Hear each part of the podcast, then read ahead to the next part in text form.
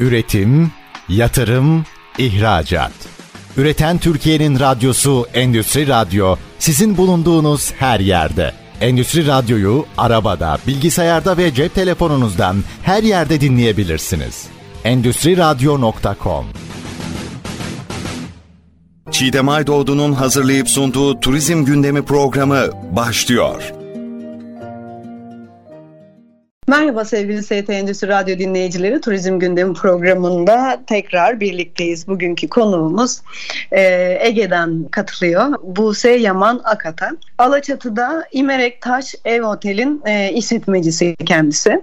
Bir butik otel işletmek, onun dışında kadın bir girişimci olmak ve turizmle ilgili e, merak ettiğimiz birçok soruyu kendisine soracağız. Ama öncesinde Buse Hanım'ı bir kısaca tanıyalım. Buse Hanım önce hoş geldiniz. Merhabalar Çiğdem Hanım, hoş bulduk. Nasılsınız, nasıl geçiyor? Süper, her şey yolunda. Havalar hala güzel, o yüzden çok keyifli. Çok güzel. Buse Hanım, kısaca e, sizi tanıyalım. Ondan sonra da merak ettiğimiz soruları sormaya başlayalım devamında. Tabii ki.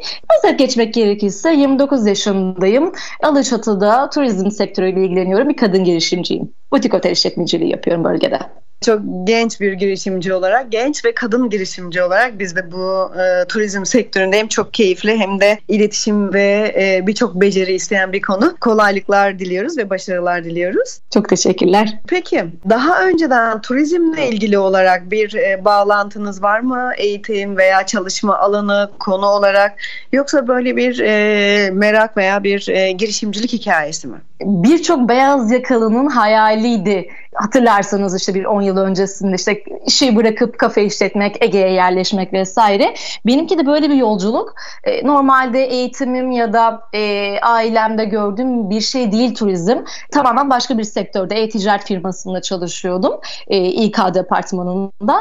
Hatta yöneticilik e, yolunda ilerlediğim bir dönemde birçok beyaz yakalı gibi ben de o dönem aslında evet gencim, iyi bir firmada çalışıyorum, iyi bir maaş skalasındayım ama ben bu hayattan mutlu muyum dediğim bir dönemde Alaçatı'ya yaptığım bir tatilde dedim ki ben yılda 14 gün izin için yaşayacak bir kişi değilim. Ben böyle mutlu olamıyorum. Ben Alaçatı'da olmalıyım. Buranın sokaklarında bisikletimle dolaşmalıyım diyerek böyle bir yolculuğa çıktım. Evet güzel de bir e, aslında başlangıç da yapmışsınız. Bölge çok güzel. Alaçatı, İzmir, Ege e, baktığınızda gerçekten oldukça tercih edilen bir e, bölge. Sizin Alaçatı'yı tercih etmenizin özel bir sebebi var mı? Yoksa yatırım için analizler yaptınız. Sonrasında evet burası mı dediniz? Aslında şöyle ben Alaçatı'ya sadece aşık oldum desem doğru bir herhalde ifade kurmuş olurum.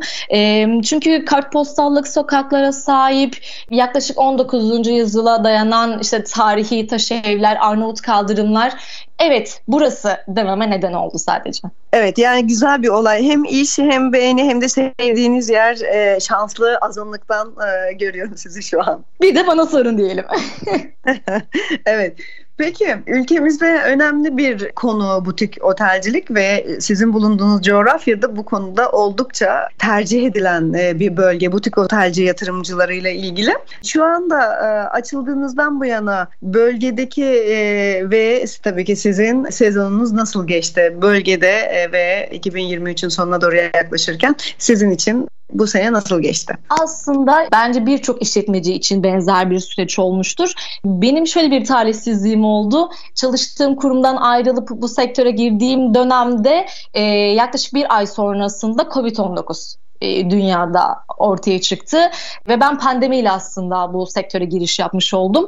Pandemi hepimiz için çok zordu, birçok sektör için çok zordu. Çünkü karantina uygulamaları, işte seyahat kısıtlamaları vesaire bu tüm dünyadaki turistlerin psikolojik sürecini, tatil anlayışlarını değiştirdi. 2023'te aslında pandeminin e, bu zorlu koşullarıyla geldi. Evet artık bir pandemi süreci yok, kaldırıldı ama pandeminin psikolojisi hala misafirlerin üstünde. E, tatil anlayışlarımız değişti, beklentilerimiz değişti. 2023 o yüzden çok da böyle sadece Alaçatı için değil, tüm Türkiye'de çok keyifli geçtiği söylenemez. Evet kesinlikle haklısınız. Bir de pandeminin getirmiş olduğu ekonomik bir süreç ülke değil dünya genelinde bir buhran var. Onun dışında e, insanların motivasyonu anlamında sadece pandemi değil üzerine maalesef e, İsrail-Filistin olayı, Ukrayna-Rusya olayları gibi savaşların ve maalesef olmaması gereken bu kadar modern ve teknolojinin ilerlediği bir çağda insanlığın da ilerlemiş olması gerekiyor ama hala ilkel çağlardaki gibi ilkel bir şekilde savaşmaya da devam ediyoruz. Onun da ülkemize yansımaları e, çok fazlasıyla oluyor. E, umarım gelecek sezon için daha umutlu ve güzel bir e, hazırlık yapıyoruzdur ve e, gelecek sezonla ilgili çalışmalarınız, beklentileriniz ve nasıl değerlendiriyorsunuz bugünden yarını? Şöyle e, belirttiğiniz gibi Türkiye'de öyle konjonktürdeki bir ülke ki çevremizdeki ülkelerin siyasi ve ekonomik süreçleri de bize dokunuyor. 2023'e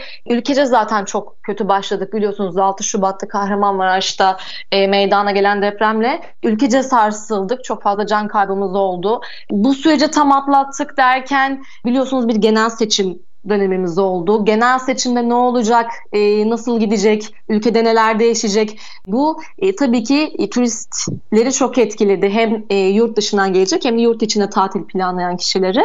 Bununla beraber genel seçim sonrasında biliyorsunuz e, Türkiye'de bu sefer ekonomik e, hareketlilikte artılar eksiler meydana geldi. Enflasyon çok etkiledi e, insanların tatil planlarını.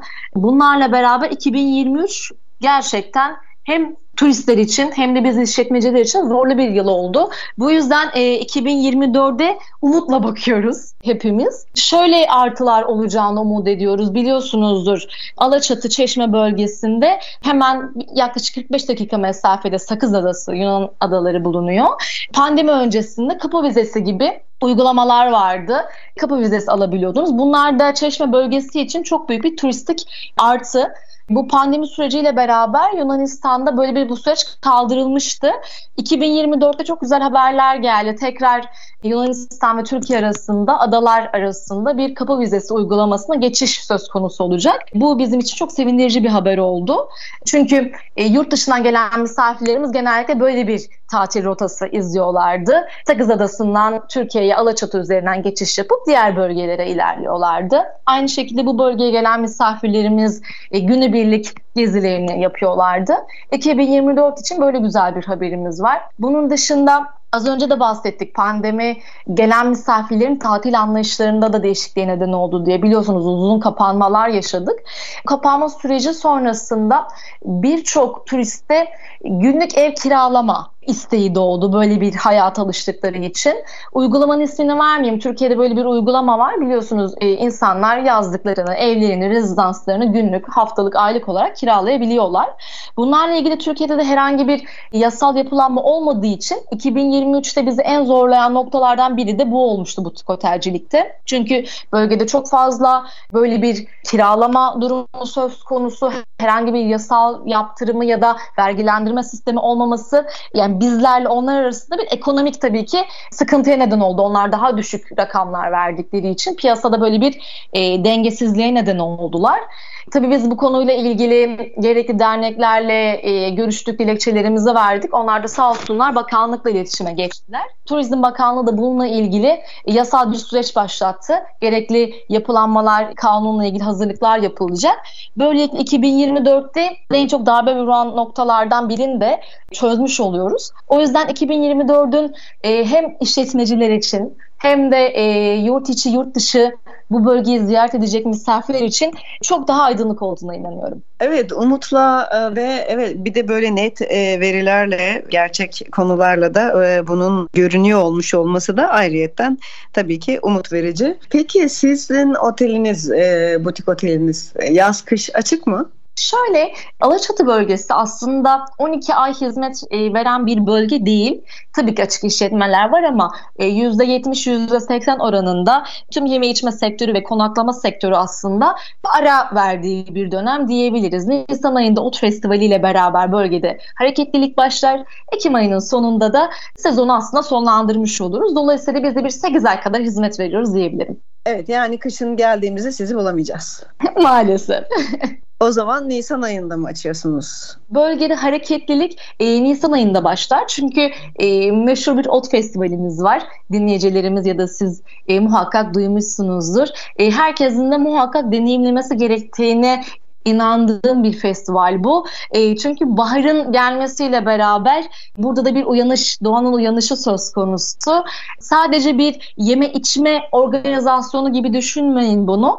E, bölgedeki envai çeşit otlar bulunuyor. Enginarlarının tam böyle çıktığı bir dönem. O yüzden Ege için böyle baharın gelişi, doğanın uyanışı, çeşitli müzik etkinlikleri oluyor, sanatçılarımız geliyor, tiyatrolar gerçekleşiyor. Çok keyifli, çok güzel bir organizasyon gerçekten. Evet bizde bir Ege'li olarak ben de aynı şekilde zeytinyağlarımız ve otla ilgili e, yapılan her türlü meze çok önemli. Bir de bölgede bildiğim kadarıyla e, doğal bu tarz sebzelerin pazarı da var belirli zamanlarda. Tabii. E, şöyle aslında Alaçatı'da her cumartesi günü kurulan bir meşhur sosyete pazarımız var bizim. Giyimden hediyeli, hediyelik eşyaya, doğal ürünlerin satışına çok fazla çeşit bulunduruyor. E, çok meşhurdur gerçekten bu pazar. Tabii geldiğiniz tarihe bağlı olarak Çeşme Limonu'ndan enginarına, bölgede yapılan reçellere, doğal kekiklere, dağ çileğine kadar her şeyi bulabiliyorsunuz. Bunun dışında tabii ki Alaçatı Çeşme 10 kilometre mesafede, Ilıca'ya 4 kilometre mesafede. İlla cumartesi günü gelmek zorunda değilsiniz. Perşembe günü Ilıca'da kurulan doğal bir ürün pazarımız var. Bunun dışında Çeşme'de e, bu ürünlere ulaşabiliyorsunuz. O yüzden doğal ürünlere, organik ürünlere ulaşma anlamında da çok keyifli. Evet peki bölgeye geldiğimizde bölgenin en böyle tadılması gereken ve yöreye özgü e, ürünleri yani yemekleri, lezzetleri nelerdir? Şöyle e, ben biraz mezeciyim o yüzden mezeler konusunda biraz daha belki pozitif ayrımcılık uygulayabilirim. Çünkü biliyorsunuz aslında Alaçatı bölgesi öncesinde %90 %95 nüfusu Rum kesimi olan bir yerdi. Sonrasında Birinci Dünya Savaşı, işte Kurtuluş Savaşları ardından da e, yaşanan mübadele dönemiyle beraber bu bölgedeki e, Rum vatandaşlarımız gidip onun yerine Balkanlardaki işte Bosnalı, Arnavut, Boşnak, e, Selanik ve Kavala göçmenleri geliyor. Onlar da gelirken kendi bölgelerindeki kültürlerini de buraya getiriyorlar. Dolayısıyla Alaçatı bir e, mozaik diyebiliriz. Rumlardan kalan bir kültür var. Ondan sonra Balkan bölgesinden gelen Türklerin yanlarında getirdiği kültürün buluşması söz konusu. O yüzden meze anlamında çok geniş bir yelpaze var burada. Ben enginarı Ege'ye taşınana kadar klasik böyle bir enginar çanağı olarak bilirdim. Çok da sevmezdim. Sonra bu bölgeye gelince enginarla yapılan o börekler, pilavlar e, ne kadar çok çeşit varmış dedim. Deniz börülcemiz harikadır. Bunun dışında kabak çiçeği dolmamız çok keyiflidir. Ben otelimize gelen bütün misafirlerimizi ilk önce e, muhakkak balık yiyin yemeyin ama bir Ege lokantasına muhakkak oturun ve buradaki mezeleri tadın diye öneriyorum. O yüzden e, bu bölgeye gelmeyi düşünen diğer misafirlerimize de buradan söylemiş olayım. Kesinlikle ve kesinlikle Ege mezelerini, Ege zeytinyağlarını yemeden bu bölgeden ayrılmayın. Evet zeytinyağı da önemli bir konu tabii ki bölge adına. E, o yüzden yemeklere de ayrı bir lezzet katıyor. Muhtemelen her yerde aynı e, yemekler pişiyor ama belki o bölgenin biraz daha yemeklerinin farklı lezzetli olması tabii yapana da bağlı. Zeytinyağında büyük bir etkisi var var. Kesinlikle öyle. Şimdi kısa bir ara veriyoruz. Ee, ikinci bölümümüzde yine sohbetimize devam edeceğiz. Konuğumuz Buse Yaman Akata ile. Birazdan buradayız. Üretim, yatırım, ihracat. Üreten Türkiye'nin radyosu Endüstri Radyo sizin bulunduğunuz her yerde. Endüstri Radyo'yu arabada, bilgisayarda ve cep telefonunuzdan her yerde dinleyebilirsiniz. Endüstri Radyo.com Evet sevgili ST Endüstri Radyo dinleyicileri Turizm Günlüğü programımızın ikinci bölümündeyiz. Konuğumuz Buse Yaman Akata, İmerek Taş Ev Otel Alaçatı'da işletmeci. Kendisi genç bir kadın girişimci. Ee, ilk bölümümüzde biraz daha e, kendisinin e, mesleğe, e, otelciliğe girişi ve turizmci olması ile ilgili hikayesini dinledik. Artı bir de bölgede gittiğimizde özellikle de neler yiyebiliriz konusunda doğal e, ürünler üzerine konuştuk. İkinci bölümde aslında aldığım notlardan bazı konulara değinmek istiyorum. Genç bir kadın girişimci olarak ilk defa böyle kendi e, işinizin başındasınız. Bunun e, ne gibi artıları var özel sektörde olmaktan veya böyle bir kurumsal yapı içerisinde olmaktan sorumlulukları ve sonuç olarak da size kattıkları ve de zorlukları nelerdir? Çok güzel bir e, noktaya değindiniz. Ben aslında beyaz yaka kökenli bir aileden geliyorum. Yani benim ailemde hiç ticaretle uğraşan kimse olmadı. Dolayısıyla iliklerime kadar aslında böyle kurumsal yapıya alışkın bir insanım. Tabii ki böyle pembe bulutlar üstünde istifamı verdim. Çünkü Ege'ye yerleşiyordum, kendi işimi yapacaktım, butik otelcilik vesaire. Çok büyük böyle hayallerle ve pozitif yaklaştım sürece. Ancak belki de işte benim talihsizliğim Otelimizi açmamızla beraber yaklaşık bir ay sonrasında tüm dünyada bir Covid-19 süreci başladı ve ilk iş tecrübem, ilk deneyimime böyle bir olumsuz süreçte başladım. Zorluklar çok fazlaydı. Çünkü tüm dünyanın beklemediği ve hazır olmadığı e, bir şeydi Covid-19. Hem ekonomik hem psikolojik hem de sosyal yapı olarak. Çok gençsiniz, birçok gemileri yakmışsınız. Çevrenizdeki herkes ya işte deli misin, yüksek lisansını sen otelci olmak için mi yaptın? Ya yapamazsan ya dönemezsen böyle arkanızda e, bir sürü heybenizde ağırlıklar var, insanların sizden beklentileri var. Ama her zaman şunu söyledim kendime en kötü ne olabilir? En kötü ne olabilir? Yani e, yaşlandığımda keşke yapsaydım demektense ben en kötü batarım demeyi tercih ettim. En kötü batarım. Bir sonuçta mevcutta bir kariyerim var, bir kariyer donanımım var, eğitimim var. En kötü tekrar geri dönerim. Ama ben bunu e, yapmalıyım, bu savaşı vermeliyim dedim her zaman karşıma çıkan zorluklarda. Pandemiyi de aslında bu özgüvenle ve bu savaşla atlattık. Bununla beraber kadın girişimci olmamdan kaynaklı çevrede artıları oldu, eksileri oldu. Ya sen gençsin, nasıl yapacaksın, nasıl edeceksin, bu zorlukları nasıl kaldıracaksın diye şey altı böyle kaş altı eleştirenler oldu. Ama bununla beraber çok fazla destek de aldım. Ve şu anki geldiğim noktada görüyorum ki iyi ki savaşmışım, iyi ki o söylenen olumsuz yorumlara e, inanıp bırakmamışım şu geldiğimiz aşamada çok mutluyum. İyi ki bu işi yapmışım diyorum. Çok fazla şey öğrendim. Çok fazla e, deneyim elde ettim. Tabii ki hiçbir şey kolay değil. Yani bunu buradan böyle hayalleri olan insanlar varsa da söylemek istiyorum. Yani dediğim gibi ilk başta her şey pembe toz bulutlarıyla başlıyor ama o işte yasal süreçlere giriyorsunuz. Bir sürü bürokratik işlem var. Bir sürü takip etmeniz gereken şey var. Eskiden bir yerde düzenli bir gelire sahipken şimdi patron oluyorsunuz ve yaşanan bütün dalgalanmalardan siz bu sefer çalışanlarınızı korumaya çalışıyorsunuz. E, çünkü o insanların ekmek kapısı sizsiniz. Böyle bir zorluklar var. Tabii ki hiçbir şey kolay değil ama yeter ki kendinize inanın ve güvenin. Sonrasında her şey e, çok güzel oluyor. Evet bu da bir deneyimi paylaşmış olmanız da ayrıca güzel. Peki girişimci adaylarına önerileriniz nelerdir? Gerçekten herkes bu bahsettiğiniz hayallere sahip. Özellikle de büyük şehirlerde yaşayan kişiler ve stresten, e, yorgunluktan e, ve yorulmuşluktan dolayı Ege kasabası hayali bir de Alaçatı yani mükemmel bir Ege kasabası. O yüzden böyle herhangi bir yere yatırım yapmadan önce veya bu tarzda bir girişim bulunmadan önce neleri göz önünde bulundurmaları gerekiyor? Ee, şöyle maalesef bizim de bölgede tanık olduğumuz şeyler oldu. Bence en önemli şey ani kararlar almamak aslında. Beni ne mutlu ederin e, cevabını iyi bilebilmek.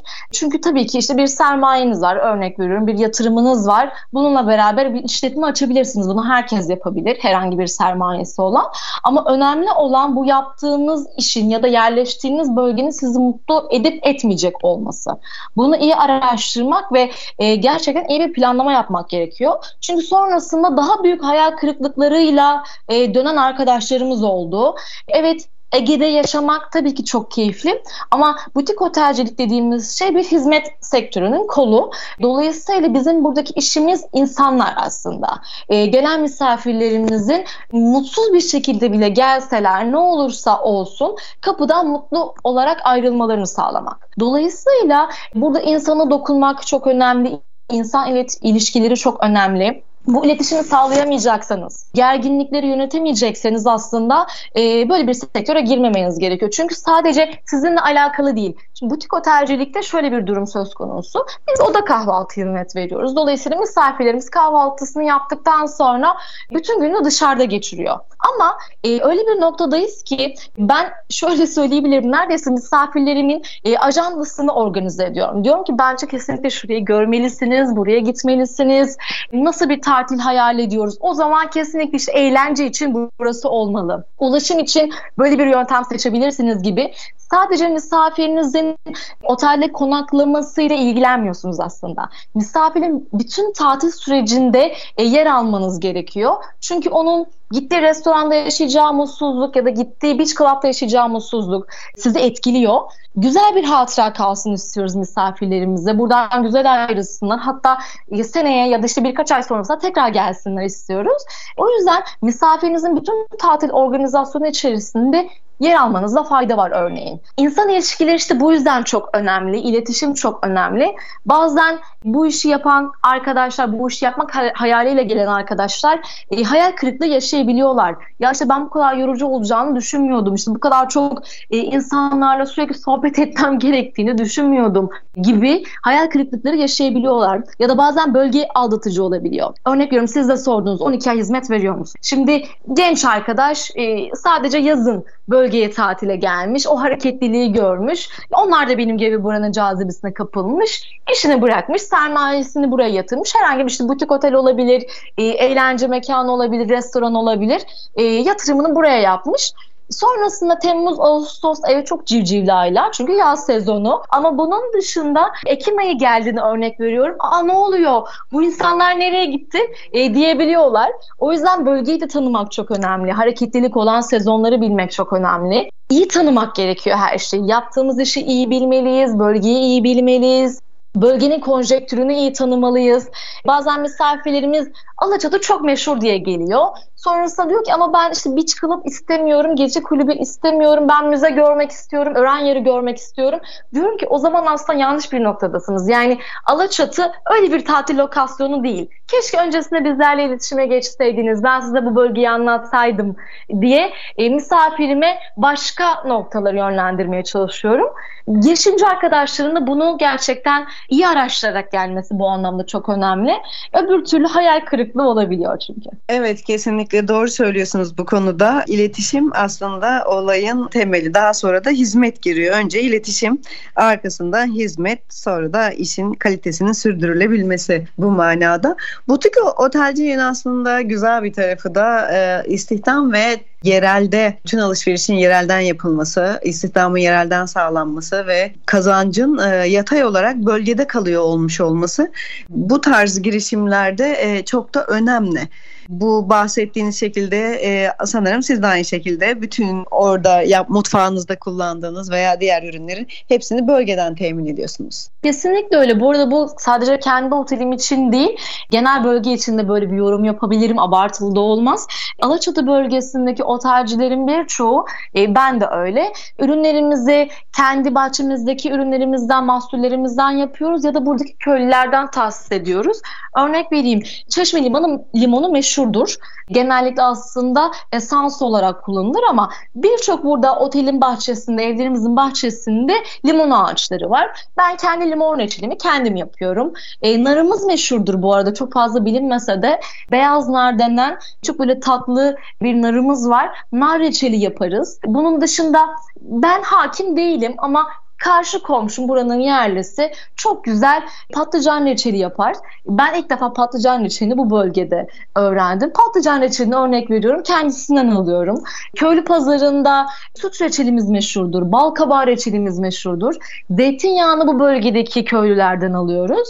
Yani klasik böyle 5 yıldızlı otellerde gördüğünüz e, hazır ürünlerden ziyade bizim burada Ege serpme kahvaltısı dediğimiz bir kahvaltımız oluyor otellerimizde. Tamamen otellerin birçoğu da kendisi yapıyor bu arada ürünlerini farklılıkta olması adına. Kendi yapamadığımız ürünleri de buradaki köylülerden alıyoruz. E, misafirlerim de genellikle kahvaltı saatinde ben her ürünü tanıtırım. Bu patlıcan reçelimiz, bu işte biber reçelimiz vesaire diye. E, beğendiklerinde muhakkak derim ki işte Adile teyzeden bu reçeli alabilirsiniz. Zeytinyağı için hemen numarasını veririm. Bal için dedim ki işte Hasan amcadan isterseniz kargoda yapıyor vesaire diye. Sadece ben ürünlerimi alarak bu bölgedeki e, yerli halkı desteklemiyorum. Misafirlerimin de e, beğendiği ürünlere ulaşması için onlarla irtibatta geçiriyorum. Çünkü bu çok önemli yerli halk için ve e, bu organik ürünlerin de devamlılığını sağlamak adına desteklememiz gerekiyor. E, otelci olarak ben ürünlerimi onlardan almalıyım. Gelen misafirlerim organik bir ürüne ulaştığı zaman çok mutlu oluyor. Ya bu domatesin tadı çok farklı diyor. Örnek veriyorum baktığında köy domatesi servis ediyoruz biz misafirlerimize. E, baktığınızda şekil olarak evet çok şık olmayabilir. Çünkü yamuk yumuk bir domates. Ama o kadar lezzetli ki o kokusunu keşke size anlatabilsem. Misafirlerim e, genelde şöyle söylüyorlar hatta yani ya bu evde yediğimiz domates domates değil mi? Şu an hani bunu yiyince kendimi anneannemin, babaannemin evinde, o köy evinde hissediyorum diyorlar. E, ve bu misafirlerimize bu deneyimi yaşatmak çok önemli bizler için çok keyifli. Bunun da devamlılığını sağlamak için yerli halkı desteklememiz gerekiyor. E, bu konuda kesinlikle doğru. Bir de e, yerel kültürün geliştirilmesi ve ama o kültüre ruhu veren argümanlara da sadık kalan bir yapı butik otelcilik. Büyük otellerde, markalarda her şey toplu ve bir merkezden alınıyor ve kalitesi tabii ki her şey dahile döndüğü için biraz daha farklı oluyor. Bu e, sizin ziyaretçileriniz, misafirleriniz en çok yurt içi mi yurt dışı mı diye soracağım ama bunun cevabını reklamlardan sonra alacağım. Şimdi kısa bir reklam arası verelim. Daha sonra konuğumuz Buse Yaman Akata ile sohbet etmeye devam edeceğiz. Reklamlar. Üretim, yatırım, ihracat. Üreten Türkiye'nin radyosu Endüstri Radyo sizin bulunduğunuz her yerde. Endüstri Radyo'yu arabada, bilgisayarda ve cep telefonunuzdan her yerde dinleyebilirsiniz. Endüstri Radyo.com Evet sevgili ST Endüstri Radyo dinleyicileri Turizm Günlüğü programımız devam ediyor. Üçüncü bölümümüzdeyiz. Konuğumuz Buse Yaman Akata İmerek Taş Otel. Alaçatı'da genç bir işletmeci. Kendisi genç bir girişimci aynı zamanda. Butik otelcilikle ilgili ve bölgeyle ilgili güzel bilgiler aldık. Kendi hikayesini de dinledik. Şimdi e, bir, bir soru sormak istiyorum. Hem e, iki tane soru. E, birincisi e, yarım bıraktığım soru. Misafirleriniz yurt içi mi yurt dışı ulaşımı daha fazla. İkincisi bu otellerin tercih edilme sebepleri nelerdir? Aslında Alaçatı bölgesi genellikle yurt içi misafir ağırlayan bir bölge. Genellikle İstanbul, Bursa, Ankara gibi büyük şehirlerden misafir ağırlıyoruz ama pandemiyle beraber bu süreç e, değişiklik gösterdi. Misafirlerin az önce de bahsettiğim gibi işte tatil anlayışları değişti, ekonomik konjektür değişti Türkiye'de. Bizdeki bu süreç de değişti. 2023 yılında çok fazla yurt dışından misafir ağırladık. Bunların tabii ki çok büyük bir çoğunluğu yurt dışında yaşayan yine Türk misafirlerimizdi. E, Temmuz Ağustos ayında çok fazla yurt dışından gelen Türk misafirimiz oldu. Bunun haricinde e, yine az önce bahsetmiştim pandemiden önce bir Yunanistan'la aramızdaki kapı vizesi sürecinden kaynaklı çok fazla yabancı misafir e, gelip gidiyordu. E, 2024'te bu sürecin tekrar açılacağı duyurulunca yine bir hareketlilik söz konusu oldu. Yurt dışından gelen misafirlerimiz e, böyle bir rota üzerinden geliyorlar. Ya İstanbul'dan ya da herhangi bir noktadan başlayıp Alaçatı'da birkaç gün kaldıktan sonrasında Çeşme'den Sakız Adası'na geçerek Avrupa'ya devam ediyorlar. Ee, yeni bir böyle bir aslında turizm şekli oluşmaya başladı bölgede. Bunun haricinde yurt içi misafirlerimizi tabii ki ağırlamaya devam ediyoruz ama yurt dışı daha ağırlaşmaya başladı diyebiliriz. Evet o zaman kapı vizesinin e, Türkiye'ye özellikle döviz anlamında katkısı büyük. Günlük birlik veya iki günlük e, gezilerle e, sanırım bu süreç e, işliyor. Evet çünkü Alaçatı aslında e, şaşırtıcı bir noktadır. Alaçatı deniz kenarı bir yer değil Alaçatı merkezi. En yakın deniz 4 kilometre mesafede. Ancak deniz kenarı olmamasına rağmen bu kadar yavaşta olan bir turizm bölgesi olması tabii kültürüne bağlı, bulundurduğu mozaiğe bağlı deniz kenarı olmaması tatil süresini kısıtlıyor. Yani genellikle buradaki tatilcilerin e, tatil süreleri 2-3 günlük oluyor.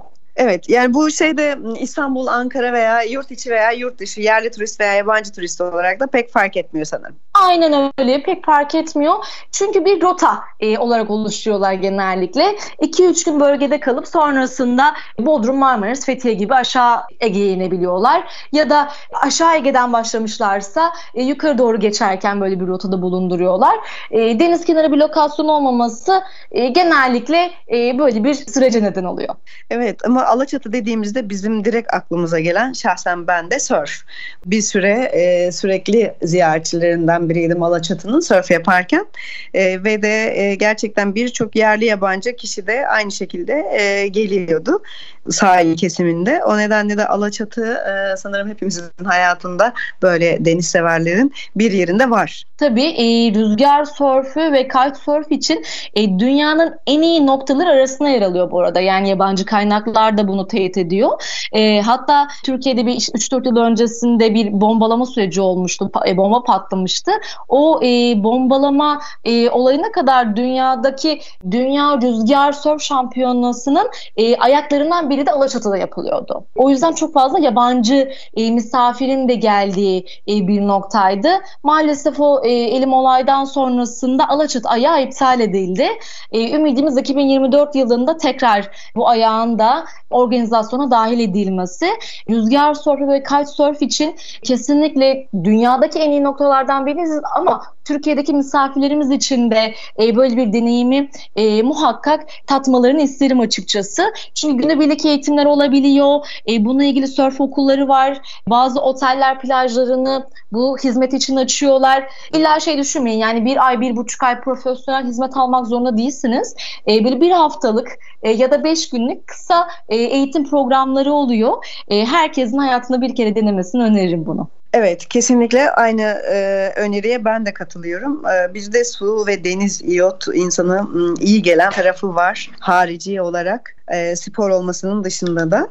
E, burada e, evet e, kapı vizesi ve e, önümüzdeki dönemle ilgili olumlu konulardan bahsederken bir de bu günlük ev kiralama veya aylık kiralama. Çünkü kiralar ve bu tarz konular o kadar fahiş bir hale geldi ki herkes olsun tatil yapmayayım ama evimden para kazanayım diye bir ek gelir durumuna geldi. Çünkü ekonomik krizle birlikte herkes bir arayışa düştü.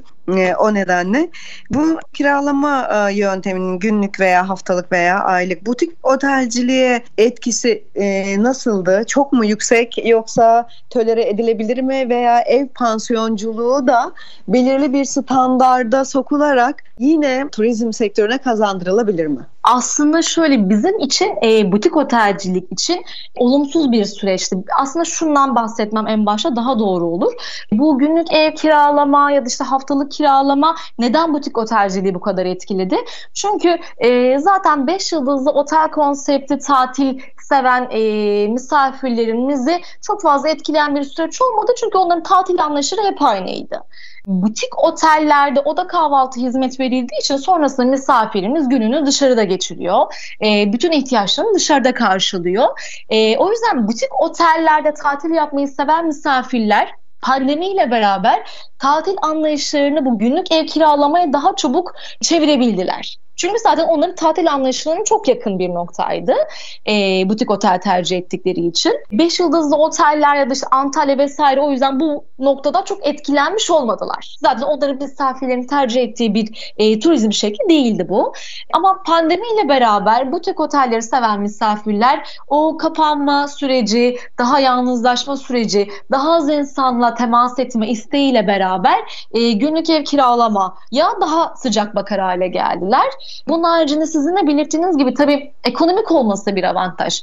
E, şimdi şey inkar edemeyiz. Bodrum ve Alaçatı Türkiye'nin en pahalı iki tatil lokasyonu diğer bölgelere nazaran. Dolayısıyla misafir bir hesap yaptığında yani işte otelime bu kadar vereceğim, gece eğlencesine, restorana, biçe gibi bir hesaplama yaptığında karşısına çıkan rakam Bodrum ve Alaçatı'da yüksek, diğer noktalarda daha düşük. Ama kişi tatilinde Alaçatı'da yapmak istiyorsa bunu nasıl daha ekonomik hale getirebilirim dediğinde günlük ev kiralama, haftalık ev kiralama yapan yerler yasal bir vergilendirme sürecine ya da işte yasal bir herhangi noktaya e, bağlı olmadıkları için çok daha uygun fiyat sunabiliyorlar tabii ki misafirlere. Böyle olunca e, misafirler için de çok da haklı olarak daha tercih edilebilir bir yöntem oldu bu.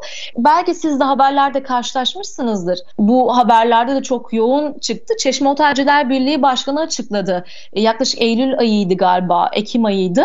Çeşme son 20 yılın en durgun yazını geçirdi diye bir açıklamada bulundu. Sadece işletmeciler olarak biz değil, genel olarak herkesin gözlemlediği bir şeydi bu. Hem ekonomik süreç tabii ki bölgeyi yordu biraz fiyatların yüksek olmasın ama bu günlük ev kiralamanın en yoğun olduğu bölgelerden biri de Çeşme'ydi. İnsanlar yazlıklarını kiraladılar ya da oteller odalarını bu şekilde günlük kiralamaya verdiler. Böyle olunca tabii ki ekonomik bir adaletsizlik, bir dengesizlik söz konusu oldu. E, bu sene bizi çok etkiledi, olumsuz yönde etkiledi. Ama güzel bir şey söylediniz. Yani gerekli yasal yaptırımlarla e, bu da bir butik otel gibi turizm sektörüne kazandırılabilir bir şey mi? Kesinlikle öyle. Zaten Turizm Bakanlığı'nın da hedefi bu. Bununla ilgili detaylı bir yasal e, süreç içerisindeler. E, herhalde 2024 sezonuna kanun resmi olarak geçmiş olur. Bu alınan önlemlerle de bizimle daha dengeli bir noktaya gelecektir bu süreç. Öyle olduğunda birbirimize rakip değil e, kardeş işletmeler, işletmeciler olarak devam edebiliriz sürece. Evet ev pansiyonculuğu aslında 90'lı yıllarda Türkiye'de e, önemli bir noktadaymış ve bunların belirli eğitimleri ve belirli bir şekilde de e, kontrolleri sağlayıp e, sertifikaya bağlı bir şekilde yapılabiliyormuş. Aslında e, o manada bakıldığında hem ek gelir olabilir hem de butik otellerin rakibi de olmaz aslında baktığınızda. Ya da e, genel anlamda da bu şekilde bir e, haksız rekabet diyelim buna oluşturmamış olur. Umarım önümüzdeki e, zamanlarda bu konular daha da e, düzenlenir. Çünkü ülkemiz için turizm çok çok önemli. Burada peki bölgeye kışın gittiğimizde ben biraz daha son dakikalarımızı e, son 5 dakikamızı özellikle bölgeyle ilgili belirli konulara değinmek ve özellikle dinleyicilerimizin bu mevsimde gittiklerinde yapabilecekleri neler var ve oralarda neleri deneyimleyebilirler, nereleri görebilirler e, bu konuda sizden bilgi almak istiyorum. Zaten e, yaz sezonunda herkesin bildiği gibi eğlence, kaliteli restoranlar e, ya da deniz turizmi için tercih edilmesi gereken bir yer Alaçatı. Peki yaz sezonun dışında gelen misafirler neler yapabilir? Onlardan bahsetmekte fayda var. Belli aralıklarla bu bölgelerde festivaller düzenleniyor. İşte Ot Festivali dedik. Urla bize çok yakın. Urla'da Enginar Festivali düzenleniyor. Bunun dışında festival dışında e, bir hafta sonu kafa dinlemek istiyoruz, sakinlik arıyoruz derseniz evet Alaçatı bu lokasyonlardan biri olabilir. Geldiğinizde böyle bölgede neler yapabilirsiniz? Şunu bilmeli gelen misafirlerimiz bölgede işte müze ya da öğren yeri gibi bir beklentimiz olmamalı. Burada bu tarihlerde sakinlik, huzur için gelebilirsiniz. Çok fazla bakir koylarımız var, plajlarımız var. Muhakkak aracınızda gelirken ben kamp sandalyenizi yanınıza getirmenizi öneririm. Çünkü e, denizin en güzel turkuaz noktalarından birine sahip Çeşme. Çünkü Çeşme bölgesi bir yarımada. Dolayısıyla turkuaz beyazın envai rengini görebilirsiniz her bir koyda. E, naçizane önerim aracınızda gelirken muhakkak bir kamp sandalyeniz olsun. Otelinizden çıktığınızda e, Alaçatı sokaklarını, o Arnavut kaldırımlarını muhakkak görün, dolaşın. Alaçatı merkez köy içi diye adlandırılır.